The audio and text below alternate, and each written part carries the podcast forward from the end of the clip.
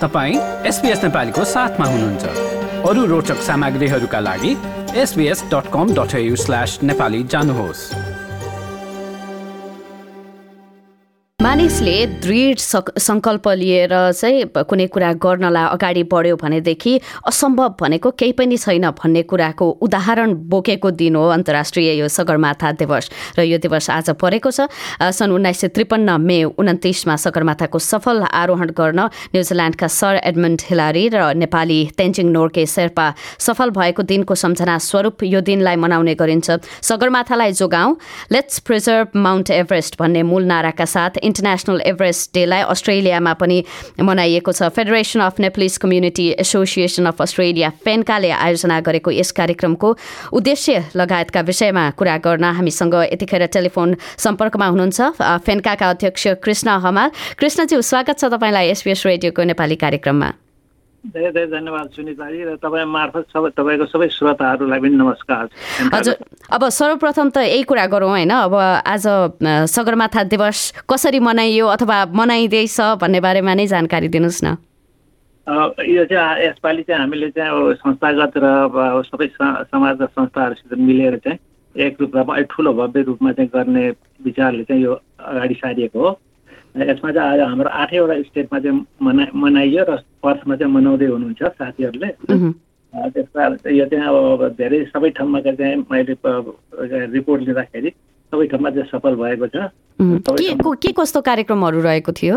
सुरुमा चाहिँ हामीले चाहिँ सबै एकत्रित भएको थियौँ नौदेखि दस बजेको बिचमा डिफ्रेन्ट स्टेट हेरेर त्यसपछि हामीले चाहिँ दुई किलोमिटरदेखि लिएर छ सात किलोमिटरसम्म पनि प्रत्येक स्टेटमा मान्छेको अब पार्टिसिपेन्टहरूको हेरेर पैसा अब धेरैमा बच्चाहरू हुने ठाउँमा अलिक कम कम कमकै सर्कलमा गयौँ र नहुने अलिकति यङहरू हुने ठाउँमा चाहिँ छ सात किलोमिटर पनि हिँडेर चाहिँ सर्कल गऱ्यौँ। त्यसपछि आएर चाहिँ हामीले चाहिँ एकीकृत भएर एक ठाउँमा एकीकृत भएर चाहिँ हामीले चाहिँ त्यहाँ चाहिँ एक्सपिरियन्सहरू सेयर गर्न विशेष गरिकन चाहिँ अब ठाउँ ठाउँमा चाहिँ स्टेटहरूमा चाहिँ माउन्टेन चढ्ने हाम्रो अस्ट्रेलियाको जुन हाम्रो वासीहरू हुनुहुन्छ अस्ट्रेलियनहरू उहाँहरूले चाहिँ एभरेज चढेको उहाँहरूलाई चाहिँ हामीले ल्याएको थियौँ। उहाँहरूले चाहिँ आफ्नो एक्सपिरियन्स सेयर गर्नुभयो। प्लस चाहिँ उहाँहरूको अनुभव अहिले के भइरहेको छ माउन्ट एभरेस्टमा योभन्दा म अगाडि बढ्नुभयो नेपालबाट त्यहाँ चाहिँ हाम्रो इन्भाइरोमेन्ट चाहिँ अलिकति इम्प्याक्ट परेको छ। फोहोर मैलो बढेको छ होइन? त्यो उहाँले के भन्नुहुन्छ उहाँहरू चढ्दाखेरि चाहिँ दुईवटा तिनवटा टिमलाई मात्रै एकपल्ट एप्रुभ गर्थ्यो तर पोहोर साल चाहिँ छ सय कतिवटाले गऱ्यो भने नेपाल गभर्मेन्टले होइन? त्यसले गर्दाखेरि इन्भाइरोमेन्ट चाहिँ अलिकति यो चाहिँ बडो सिरियस इस्यु छ यसलाई चाहिँ एड्रेस गर्नु चाहिँ नेपाल सरकारलाई तिमीहरूले डायस्पोराले चाहिँ पहल गर्नु पर्यो भनेर उहाँहरूले पनि भन्नुहुन्थ्यो। जस्तै कि अब अब यो यस्तो कार्यक्रमहरू गरिरहँदाखेरि अब अस्ट्रेलियामा बसेर अब त्यही अघि भर्खर अब तेन्जिङ शेर्पाको कुरा पनि सुनिहाल्नु भयो छिरिङ शेर्पाको पनि कुरा सुनिहाल्नु भयो होइन। अब त्यही हो सगरमाथामा एकदमै फोहोर बढेको छ यसले गर्दाखेरि त्यहाँको पर्यावरणलाई त असर पारेको छ नै त्यहाँका स्थानीय बासिन्दाहरूको स्वास्थ्यमा पनि असर पर्ने कुराहरू भइरहेका छन्। अब अस्ट्रेलियामा बसेर हुन्छ नि एउटा बन्द भवनभित्र बसेर यसरी कार्यक्रम गर्दाखेरिको औचित्य चाहिँ के होला कृष्णजी? पछि त्यो अहिले के छ अहिले ग्लोबलाइज संसार छ होइन सबैको सबै ठाउँमा के चल्छ। यदि मुभमेन्ट राम्ररी चल्ने हो भने हामीले नेपाल सरकारलाई पनि प्रेसर गर्न सक्छौँ होइन। र प्लस चाहिँ जुन यो नेपाल सरकारको मात्रै कारणले नभएर अस्ट्रेलिया पनि एउटा हाइएस्ट पर क्याप्टा चाहिँ पोल्युटर हो। यो सबैलाई थाहा छ रहेछ होइन। चाइनाहरूले पनि जो मासमा चाइना र इन्डिया पनि हो। यो मेसेजले गएर चाहिँ के हुन्छ भने उहाँहरूले पनि अलिकति त्यो कार्बन चाहिँ इमिसनलाई चाहिँ अलिकति कम गर्नुभयो भने त्यसले हाम्रो क्लाइमेट चेन्जलाई अलिकति असर गर्छ होइन? राम्रो त्यसले गर्दा हाम्रो हिमालय पनि अलिकति सेफ हुन्छ भन्ने त्यो पनि नारा हो। अब सबै एक दुईजनाले गरे हुँदैन एक दुई वर्षले हुँदैन सबै हाम्रो एकजुट भएर चाहिँ त्यही गतिले लिने हो भने अवश्य पनि सरकारहरूले चाहिँ यो कुराहरूलाई सुन्नुपर्छ। किनभने यङ जेनेरेसनले चाहिँ यो कुराहरूलाई चाहिँ अहिले इलेक्सनमा देखिहाल्नु हो भने होइन? इन्भाइरोमेन्टले नै अलिकति धेरै नै असर पार्यो होइन? त्यस सम्बन्धी ग्रिन सम्बन्धी त्यस कारण चाहिँ यो चाहिँ नयाँ इस्युहरूलाई चाहिँ हामीले मुख्य थेम नै थियो हाम्रो बच्चाहरूलाई पनि एभरेस्ट त्यहाँ छ एभरेस्टलाई जोगाउँ उनीहरूको लागि त्यो फ्युचर जेनेरेसनको लागि भन्ने हाम्रो नारा हो। त्यसको लागि हाम्रो अब सबै जेनेरेसनको मान्छेहरूले चाहिँ एकजुट भएर जाओस् भनेर यो अलिकति चाहिँ यसलाई चाहिँ अलिकति यो इस्युलाई चाहिँ अलिकति अगाडि ल्याएर सबैले चाहिँ यसलाई चाहिँ राम्ररी सिरियसली लिनु पर्यो भन्ने चाहिँ हाम्रो चाहना हो।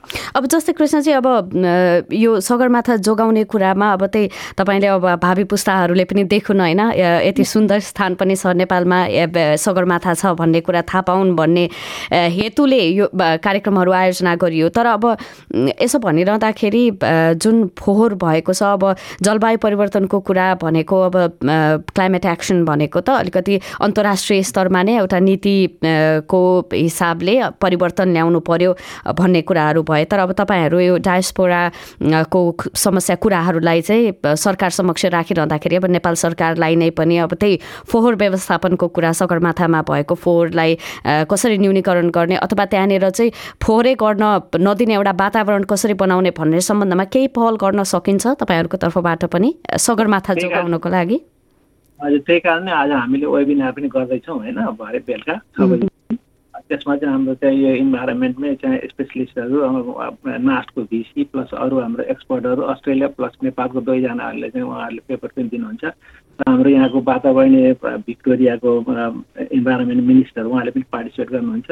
हामीले ट्राइङ टु गेट चाहिँ एउटा नेपाली मन्त्रीज्यूलाई पनि वातावरण मन्त्रीज्यूलाई पनि ल्याउने कोसिस त अहिलेसम्म जारी छ। र विशेष गरी हाम्रो एम्बासी त्यहाँ हुन्छ कुरा सुन्ने र हामीले यस पारा निचोड गरेर पेपर पनि हामीले सब्मिट पनि गरेको छौँ नेपाल सरकारलाई होइन? प्लस हामी के छ भने यसको चाहिँ यो सरकारलाई मात्रै नभएर सबै जनतामै चेतना बढोस् भन्ने पनि यो चाहन्छौँ होइन? र पहिले चाहिँ हाम्रो मिनिमम चाहिँ इफोर्ट के हुन्छ भने यो मुख्य चाहिँ हामीले के चाहेको छ भने यसो साथसाथै आजको हाम्रो माउन्टेनियरहरूको कुरा सुन्दाखेरि यो नम्बर नै रिड्युस गर्ने हो कि भन्ने पनि कुरा आउँछ होइन? नम्बर रिड्युस गर्दाखेरि चाहिँ अलिकति इमिडिएटली चाहिँ त्यो कन्ट्रोल हुन सक्छ होइन? एकैचोटि पैसालाई वार वारती राख्नुभन्दा पनि अरू पैसा बढाएर क्वालिटी मेन्टेन गरेर अलिकति म्यानेज इन्भाइरोमेन्टली वेल म्यानेज गरेर चाहिँ अलिक कम नम्बरमा लाई चाहिँ लाने हो कि भन्ने त्यो पनि इस्यु छ। त्यो भरे त्यो सबै विषयमा पनि छलफल हुनेछ होइन? के नीतिबाट निक्लिन्छ त्यो चाहिँ हामीले चाहिँ थ्रु एम्बासी या सिधै सरकारलाई नेपाल सरकारलाई पनि दिनेछौँ र यहाँको सरकारलाई पनि हामीले चाहिँ यो इस्युमा चाहिँ अलिकति सिरियस भइदियो भनेर उहाँहरूलाई पनि हामीले चाहिँ सब्मिसन गर्नेछौँ। हजुर। अनि अब यो कार्यक्रम अब हरेक वर्ष मनाउने सगरमाथा दिवसको अवसरमा भन्ने कुरा पनि आएको रहेछ। के अब हरेक वर्ष यसरी नै मनाउने हरेक अस्ट्रेलियाका हरेक राज्य प्रदेशहरूमा मनाउने भन्ने निर्णय भएको हो? हजुर यो अब हाम्रो थेन्का र सबै सामाजिक साथ संस्थाहरूसित मिलेर चाहिँ हामीले चाहिँ सबै योभन्दा भव्य रूपमा आज सबै ठाउँमा जहाँ जहाँ जम्मा भयो सबैले चाहिँ यसको चाहिँ डबल गर्नेछौँ भनेर सबैले प्रतिबद्धता पनि गरेका छन् आज एटेन्डेन्स गर्ने सबै स्टेटमा। त्यो बाहेक आज यो यसपालि त्यो क्यापिटल सिटीमा मात्रै नभएर ब्रिसबेनमा के अरे क्विन्सल्यान्डमा चाहिँ अर्को हाम्रो के अरे गोल्ड गोल्ड कोस्टमा पनि भएको थियो टुम्बामा भएको थियो बन्डरबर्गमा भएको थियो होइन?